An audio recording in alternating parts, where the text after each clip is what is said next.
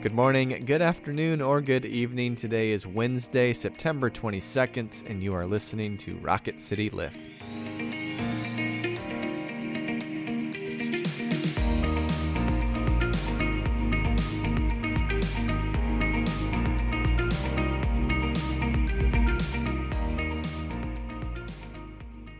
Hello, all. Welcome back to Rocket City Lift. I'm Brett Goodeman. And I'm Tara Bolcher. We come to you three times a week and bring a bit of a spiritual lift to your day.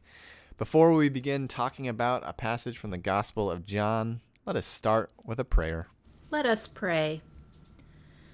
Lord, grant us a simple, kind, open, believing, loving, and generous heart worthy of being your dwelling place. Amen. Amen.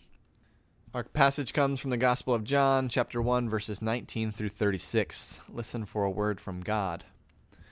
This is the testimony given by John when the Jews sent priests and Levites from Jerusalem to ask him, Who are you? He confessed and did not deny it, but confessed, I am not the Messiah. And they asked him, What then? Are you Elijah? He said, I am not. Are you the prophet? He answered, No. Then they said to him, Who are you? Let us have an answer for those who sent us. What do you say about yourself? John said, I am the voice of one crying out in the wilderness, Make straight the way of the Lord, as the prophet Isaiah said. Now they had been sent from the Pharisees. They asked him, Why then are you baptizing if you are neither the Messiah, nor Elijah, nor the prophet? John answered them, I baptize with water. Among you stands one whom you do not know, the one who is coming after me. I am not worthy to untie the thong of his sandal.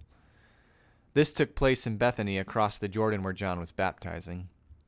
The next day, John saw Jesus coming toward him and declared, Here is the Lamb of God who takes away the sin of the world. This is he of whom I said, After me comes a man who ranks ahead of me because he was before me. I myself did not know him, but I came baptizing with water for this reason, that he might be revealed to Israel. And John testified, I saw the Spirit descending from heaven like a dove, and it, remi- and it remained on him. I myself did not know him, but the one who sent me to baptize with water said to me, He on whom you see the Spirit descend and remain is the one who baptizes with the Holy Spirit and I myself have seen and have testified that this is the Son of God. The next day, John again was standing with his two disciples, and as he watched Jesus walk by, he exclaimed, Look, here is the Lamb of God. This is the word of the Lord. Thanks, Thanks be to God. God. So, Brett, we have this phrase "Lamb of God" mentioned several times. What does that mean? Is there imagery about lambs in other part of the Bi- in other parts of the Bible that maybe have a impact on this? Yeah, so lambs were uh, traditionally, I think I looked it up, and out of the 85 of the 90 uses, 98 usages in the Old Testament, lamb refers to sacrifice in some way. Um, so to, to, to say the Lamb of God, every listener of the time is going to associate that with sacrifice. You have a couple other instances where the wolf will lie down with the lamb, as a passage in Isaiah, uh, but predominantly when they hear the Lamb of God, they're referring thinking it in terms of sacrifice. Even our passage uh, on Monday, and that we'll read again on Friday. Um, Isaac says, "Where's the lamb for the sacrifice?" Mm-hmm. Um, so the people are thinking the sacrifice of God. So the fact that Jesus is the sacrifice of God, in that context, I think it's referring to the sacrificial uh, system uh, and how the Jewish people saw their sins being redeemed, that Jesus was taking on this redemptive aspect. And then to zoom out even further as, as we read the rest of the New Testament, that the Lamb of God is the is not just, you know, part of a sacrificial system, but that Jesus Christ is the great Redeemer of all. Uh, the Redeemer of our sin, the Redeemer of the earth, the Redeemer of everything that falls short of the glory of God.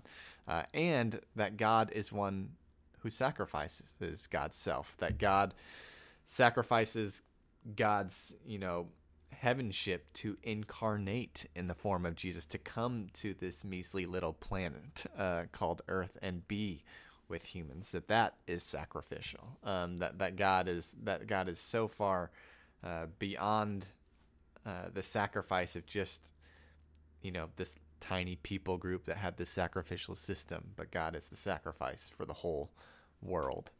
What do you think of when you hear the Lamb of God? Well, I first I'll say, you know, John the Baptist, I think is probably my favorite um, character in the New Testament, and so I love he and what I love about him is that he's constantly pointing away from himself and pointing hmm. towards mm. Christ, mm. and so you know, John, I love the idea that John is very clear that he can baptize, but it is only Jesus Christ as the Lamb of God who's going to take the sin away, who's going to actually do a true baptism in terms of spirit. So I always kind of um, I read this and I remind myself that that's my job too, right? Mm-hmm. My job is always to point to the work that Christ is doing in the world and know that it's really about Jesus. The second thing is we've been doing this sermon series on provision, right? And so if in the Abraham and Isaac story, the provision is this lamb to be sacrificed. It helps us to remember that, you know, God's ultimate act of provision is God's very self in the person of Jesus hmm. Christ. Mm, yeah. That when, you know, we couldn't earn it ourselves, we couldn't get it right. Those of us who even followed the rules like good Pharisees and Sadducees, we were missing the point. point and into that broken and chaotic world that will eventually crucify him comes this lamb who is Jesus Christ. And it is God's ultimate act of provision born out into the world. And so, um, you know, provision is a funny thing because I often want it when I want it, and I want it to be what I want it to be. Like, I want it to look like a certain thing. Like, mm-hmm. when I find myself needing something, it has to be this certain way. But if I can step back and think of Jesus Christ as God's ultimate provision, who has shown us all that we need to know, who has redeemed us all that we need to be redeemed, there's not a whole lot else to ask for, maybe. I don't know. I, I haven't, I'm kind of just thinking that through now. But, um, but I do think that, yes, this is God's ultimate act of provision for the world. And um, it's also a beautiful kind of. Um, story in that John the Baptist gets to be a part of the story. Yeah. He gets to like point his finger and say, There he is. And I think that is the best I can hope for as a human being is to point my finger in the world and get to say, There he is. Mm-hmm. John gets to do that because there are crowds of people, there are people in powerful places that are saying, you know, who is who is the Messiah? Right. Uh, that that there is a longing in that culture and a longing in every culture before and since to say, you know, uh, why are we here? Who? What are we to worship? Um, yes. And and G- and John is the one pointing us back to the only one worthy of worship. Amen. And with that, let us close with a quote from Rachel Held Evans in her book Searching for Sunday: Loving, Leaving, and Finding the Church. She says, In the ritual of baptism, our ancestors acted out the bizarre truth of the Christian identity. We are people who stand totally exposed before evil and death and declare them powerless against love. There's nothing normal about that. Mm, amen. Friends, please join us again on Friday. We'll look again at the Abraham and Isaac story and talk about what it means when God has a calling upon our lives.